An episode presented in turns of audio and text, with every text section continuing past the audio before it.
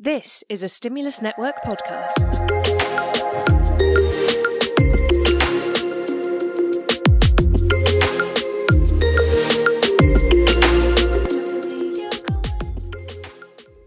Hello, I'm Alice Gray and welcome to another episode of Inside the Petri Dish, the podcast that puts science under the microscope. Given the unprecedented circumstances and uncertain times we're facing, our podcast is bringing you a number of COVID special podcast episodes with interviews with experts about the pandemic. In this episode, we're joined by Dr. Amber Wheatley, a GP based in Bangor, North Wales, who talks to us about the issues GP surgeries have faced during the pandemic and the confusion surrounding should we or shouldn't we be wearing masks when we leave the house.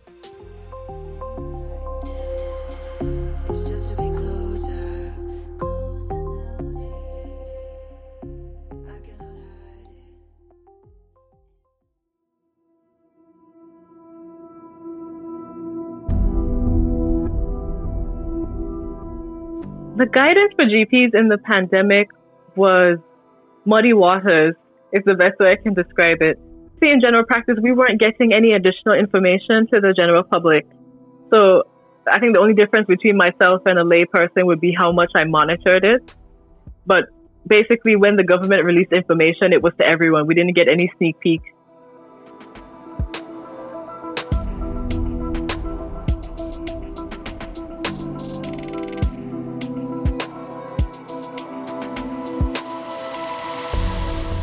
My name is Dr. Amber Wheatley, and I am currently a GP trainee. I'm in my second year of training. I went on holiday just before the government recognized that the pandemic was something they should care about. So I was flying from Boston, actually, to come back to Wales. And I could see on the news, President Trump was saying that, he's going to lock the borders, and all of these Americans who were stuck in Europe were having a hard time coming in. And then I worked GP out of hours the day that I arrived, and everything was completely different. We were no longer seeing patients. Everything was done over the phone. And it was one of those moments where there was both innovation and a lot of anxiety about the unknown. What it's been like working as a GP in this pandemic can simply not be put into words. There is so much confusion, and the thing that exacerbated it all the most was, and I don't think that I've fully come to grips with how much my practice has changed, but it was definitely something new.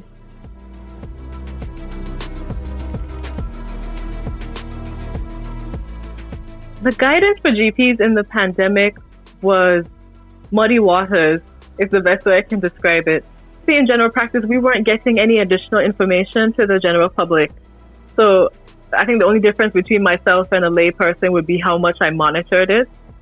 But basically, when the government released information, it was to everyone. We didn't get any sneak peeks. Essentially, one of the more notable moments was that every time Boris Johnson made a speech about the pandemic, almost immediately after, we'd be flooded with calls about, well, what does this mean for me? And what does he mean by that? And, we would be sort of listening in very intensely, trying to pick out exactly what might make our patients anxious. And then the manager at the practice I was working at would almost try to create a preempted guidance about the guidance the government releases. And the most important thing about that was with the shielding letters. So before the government actually issued the shielding letters, all the doctors in the practice and the manager actually tried to estimate which patients would be shielding and which ones wouldn't, to try and give them, information as soon as possible. Because obviously with a pandemic, either it's there or it isn't. So you can't wait until you've had a meeting and had discussions and thought about it for a little while and then plan a date in the future. It's if the pandemic is there, it's there. So we were trying to give our patients updated information to help them plan their life. So it was very confusing. Because, we sort of gave advice on what we thought. And then a few weeks later, the government would say something different. And our patient population would be like, oh, well, I was told by a doctor to shield for 12 weeks and I haven't been to work, but I haven't got a letter. And now they're asking for a sick note. The bulk of my work was basically trying to relate the guidance that the government had issued to an individual's life. most of the questions that we got around the pandemic were, okay, the government has said this, but what does that mean for me? What does that mean for my particular scenario? And certainly at the start of the pandemic, that made up most of the phone calls. You know, people who had outpatient appointments that were canceled, then wondering, does that mean I'll never have my cataract surgery or my hip operation and all the rest of it?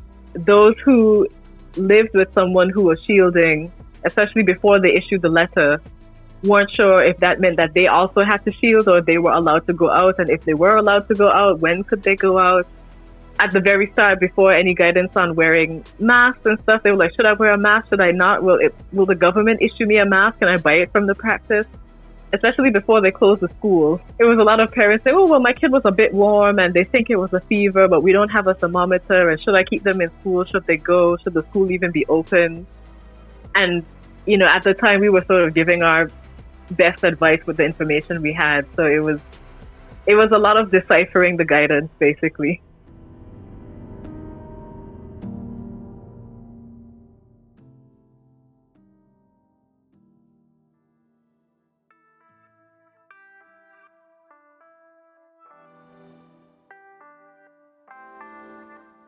The PPE at the surgery I worked at, again, they were so on the ball with preparing for everything. I can't fault them. So we had a gown, a plastic apron, and we had a helmet with a visor on in addition to the mask and gloves. And we had it right from the get-go. We had basically PPE packs. So they had the shoe covers, they had disposable thermometers, and it contrasted quite significantly with what was happening in hospital, because I also did a few locum shifts. And in hospital, I was like, okay, I'm going to swab this patient for COVID. Where's the gown? And they said, oh, this is what we have. And I said, yeah, that's the plastic apron. But where's the gown that it goes over? And they were like, oh, no, that's all we've been given. And I remember asking a senior, I was like, yeah, so what about the gowns that you're supposed to have in hospital? And he printed off the World Health Organization PPE recommendation and said, just follow this. And I said, yeah, so according to this, I should have a gown that is not existing. So I definitely felt significantly safer with the PPE in the community than what was available in hospital. The government, I feel, should have definitely invested more effort into a community-based approach rather than hospital, because we're the people on the ground, essentially. They did need to invest both in community and in hospital, but I think focusing all their effort on hospital was with this expectation that the pandemic had already gotten out of control. But actually, if you looked at the World Health Organization advice, what they said is the majority of people who have symptoms can be managed at home, isn't it? So that would be in the community. A lot of the calls that I had were people who were like, okay, I've got a temperature, I'm shielding at home, is there anything else I need to do? You know, what do you recommend? Or 7 days had gone by and they still weren't feeling quite right and were asking the GP for advice. That was where the community aspect of it really came into play. In addition to that, a lot of the GP practices, especially the one in the cluster that I was working in, actually got together and came up with a fever hub to streamline who would go to hospital and who could be managed at home. And the biggest thing for me was the letters, the shielding letters. So when the shielding letters did finally come, a lot of the calls were either from patients who had received a letter who felt that they didn't need one, or who felt they needed one and didn't receive a letter. And out of curiosity, I asked, I was like, who sends the letters? Because we all assumed it would be coming from the GPs, but it wasn't. And then we found out that it was actually coming from hospital lists. So there was this assumption that the patients who would be in the very high risk category that required a shielding letter would be the ones who would be having a lot of input from the specialists, the secondary care and tertiary care. And so those lists were what were used to come up with a shielding letter. And we were all a bit baffled because we were like, okay, yeah, they had input from the specialists. And if it's obviously really severe, they'd have more input than others. But at the same time, the general practitioner is the one who monitors when they need input from the specialists. You know, we're the gatekeepers. That's what we are known as. We're the ones who follow up the patients in the community. More often than not, the specialist will say, any issues, either ring the secretary or ring your own GP. So in my personal opinion, I felt that the GPs were in a much better position to decide who needed a shielding letter and who didn't.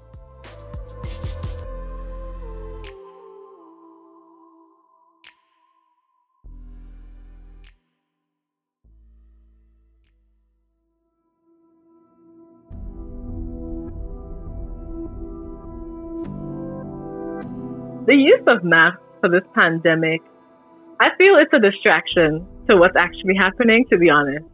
The uptake hasn't been that good, and I think that that's a reflection of the government's attitude towards the pandemic.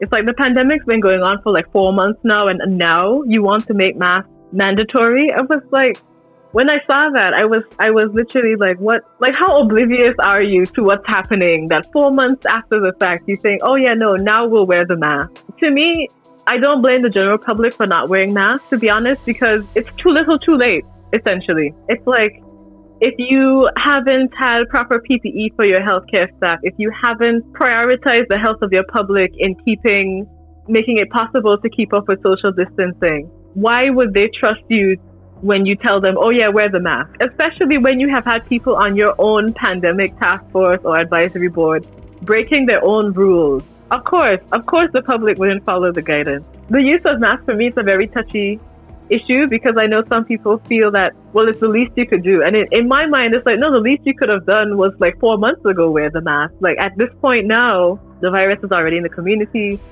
and it's like putting a band-aid on a flesh wound.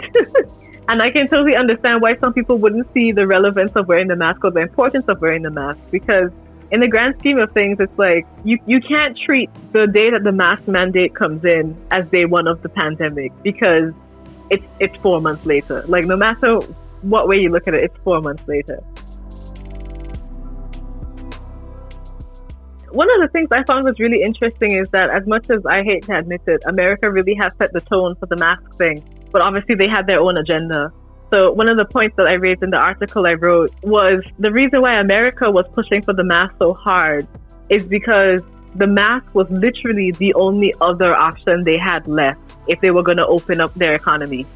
Because you can't have the same level of production with social distancing. They were like, right, we're not social distancing, but the last thing that we have, the only other measure that the WHO recommended that we're going to follow is wash your hands and wear a mask.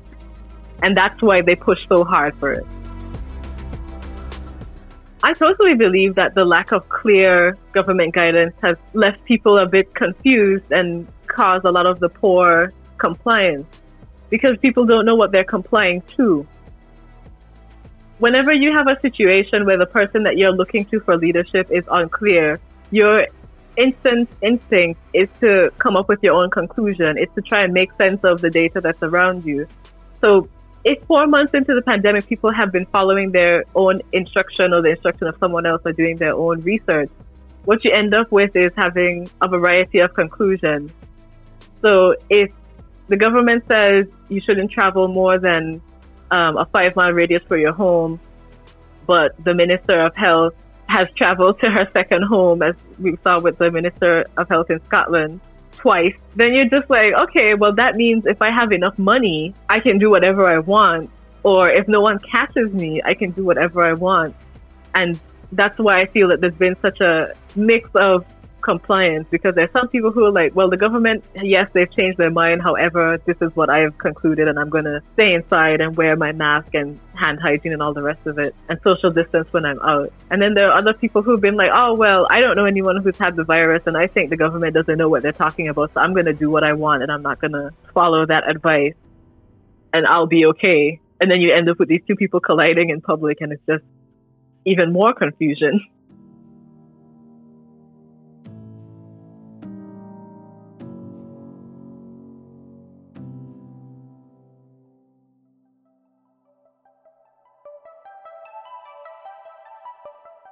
Issues that the CAME community have with getting information on a whole is that we often don't trust media, and I'm including myself in that. For almost the entire history of human existence, media has been biased. And for a lot of Black people in particular, the way that we're portrayed in the media causes us to just not trust the media. If the media says something, we know that there's been some backstory, they've twisted the words. As a result of that kind of background, a lot of people in the Black, Asian, and minority ethnic community don't necessarily turn to the news for accurate information. On top of that, within healthcare, I mean, the NHS is not immune to systematic racism. A lot of people in my social circle particularly don't trust their GP. They will sooner ask me than to ask the doctor that they're registered to. They want my opinion. on whether or not they should go to the doctor and what they should say so that the color of their skin doesn't dictate the outcome of their interaction with the doctor. And if you're working extra hours in a pandemic, surrounded by people who are unwell, taking public transport surrounded by people, and then going home to a cramped environment, yeah, it does affect your health. You know, when you live in an area where there is poor quality of supermarkets and you can't get access to healthy food and you don't have a recreational center where you can actually exercise, you don't have the free time to even exercise because you have to work so many hours to earn less than someone who's white, it takes a toll on your health. So throwing in a pandemic on top of that, so of course there would be a higher rate of mortality. In addition to being a GP trainee, I also work with the Centre for African Entrepreneurship, which is based in Swansea, but does cater to Wales as a whole. When it was first published that those who were in Black, Asian and other ethnic minority groups had a higher mortality with COVID, there was a lot of fear within the community about, oh my God, what does this mean? Like, on top of everything else we have to deal with, now there's a virus that seems to be out to get us. And especially for the community that the Centre for African Entrepreneurship serves, which includes asylum seekers who aren't able to social distance, who have pre-existing barriers to accessing healthcare, I sort of took it upon myself to say something for the community. So I have written articles. One is about wearing the use of the face mask. And I did a quick video that was explaining a little bit about what the virus was and the importance of keeping it simple. So when you're in a high-stress environment, a lot of people who are dealing with sort of racial stress, as it's known, being bombarded with extra information about something that's already quite frightening can get you very confused and make it difficult to deal with. So I was like, right, I think the video was only about 5 or 6 minutes long. So it was a very simple, this is what the virus is. This is why we're worried about it. This is all you need to worry about to keep yourself safe. So I was like, social distance if you can. Make sure you use cough and sneeze etiquette. Make sure you wash your hands or use hand gel if it's not available. And if you just do those basic things, you should be okay. If you ever have any doubts, you can phone your general practitioner or access the NHS Wales website. And one other important thing that I pointed out to them was the use of mental health services. So there was a lot of, obviously, increased anxiety about COVID. So organizations like mine were really helpful to get people sort of a bit more calm, so to speak, to have someone to talk to if they were having a particular health anxiety that didn't require them to have to go through the doctor, because some people aren't registered with a GP as well.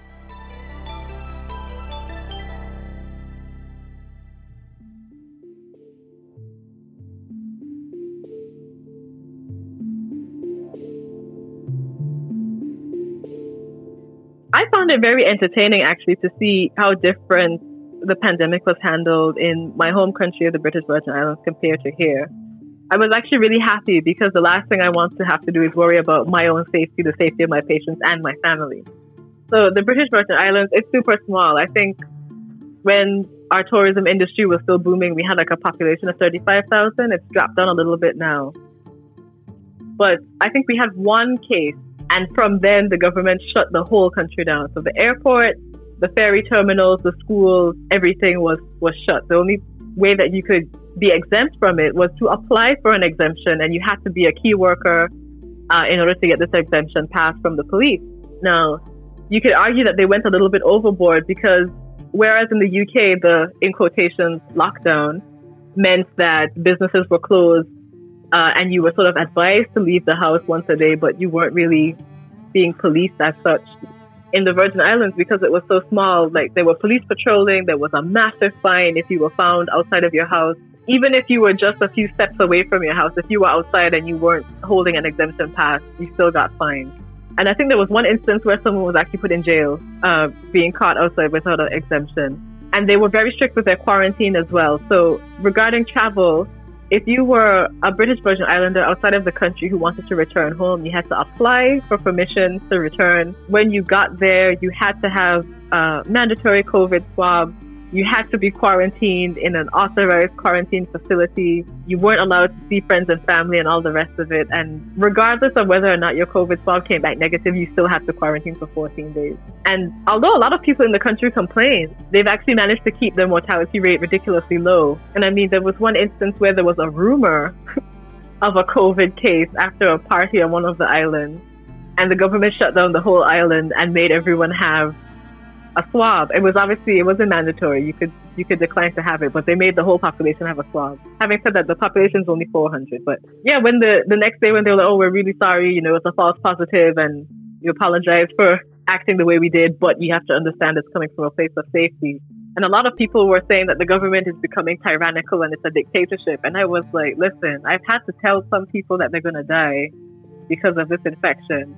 And I really wish that our government in the UK cared as much as the BVI government does about its people, because in the face of people calling them a dictatorship, of criticizing that they're jeopardizing the economy, of even criticizing them of reverse racism because they're not letting non-BVI islanders come in, they've kept the mortality really low, they have protected their key workers and their healthcare service, and they have protected their population.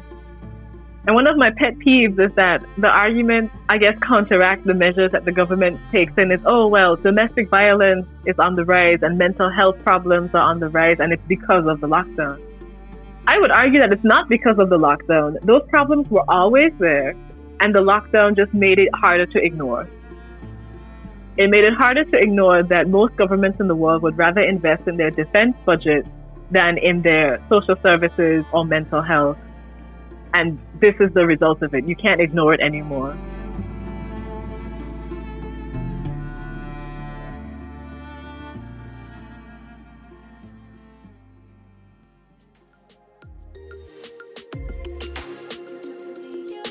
I want to talk a bit about, I guess, my idealistic hope for how I wish things had gone. So I think in my ideal rose-tinted world, what I would have preferred to happen with the easing of lockdown restrictions was, yes, the opening of restaurants, cafes, salons, barbershops, social clubs as well, and gyms.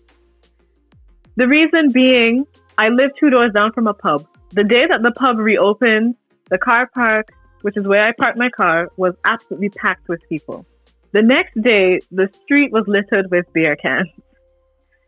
I could hear people screaming, drunken, in the night. And then I looked out my window and I could see the dance studio that I normally dance in, Pagan's Pole Dance Studio, and it's still shut because the gyms aren't allowed to open. Now, I remembered when I moved to Bangor, the only reason I went to Pagan's Pole was because it was a few doors down from where I live. I had never done any aerial or pole dancing before, but I thought, well, I'll give it a try. I mean, what's the worst that could happen? And I wish that that's the approach people were allowed to make. I wish it wasn't this rush to get back to normal. I wish they were like, hey, listen, the social club that you've been ignoring your entire life, the dance studio you've been ignoring, the gym you've been ignoring is now open. Try something else that does not involve alcohol, that does not involve you drowning your sorrows in a mind-altering substance. And maybe people would have been able to put all that self-reflection about their mental health and all the rest of it in a different context. Maybe they would have become a bit more aware of the small businesses in their community. I don't know. But maybe they would have done something different so that when we do open back eventually, we don't go back to normal, we go back to better. You've been given this opportunity to reevaluate what's important to you. A lot of people, including myself, have been forced to budget for the first time in a long time, to actually look at their finances and think about the life that they want and how much money they want in their bank accounts and who in their social circle matters to them and what matters to them and how valuable their time is. And I wish that we would put all of that effort towards dreaming for something better than what we left.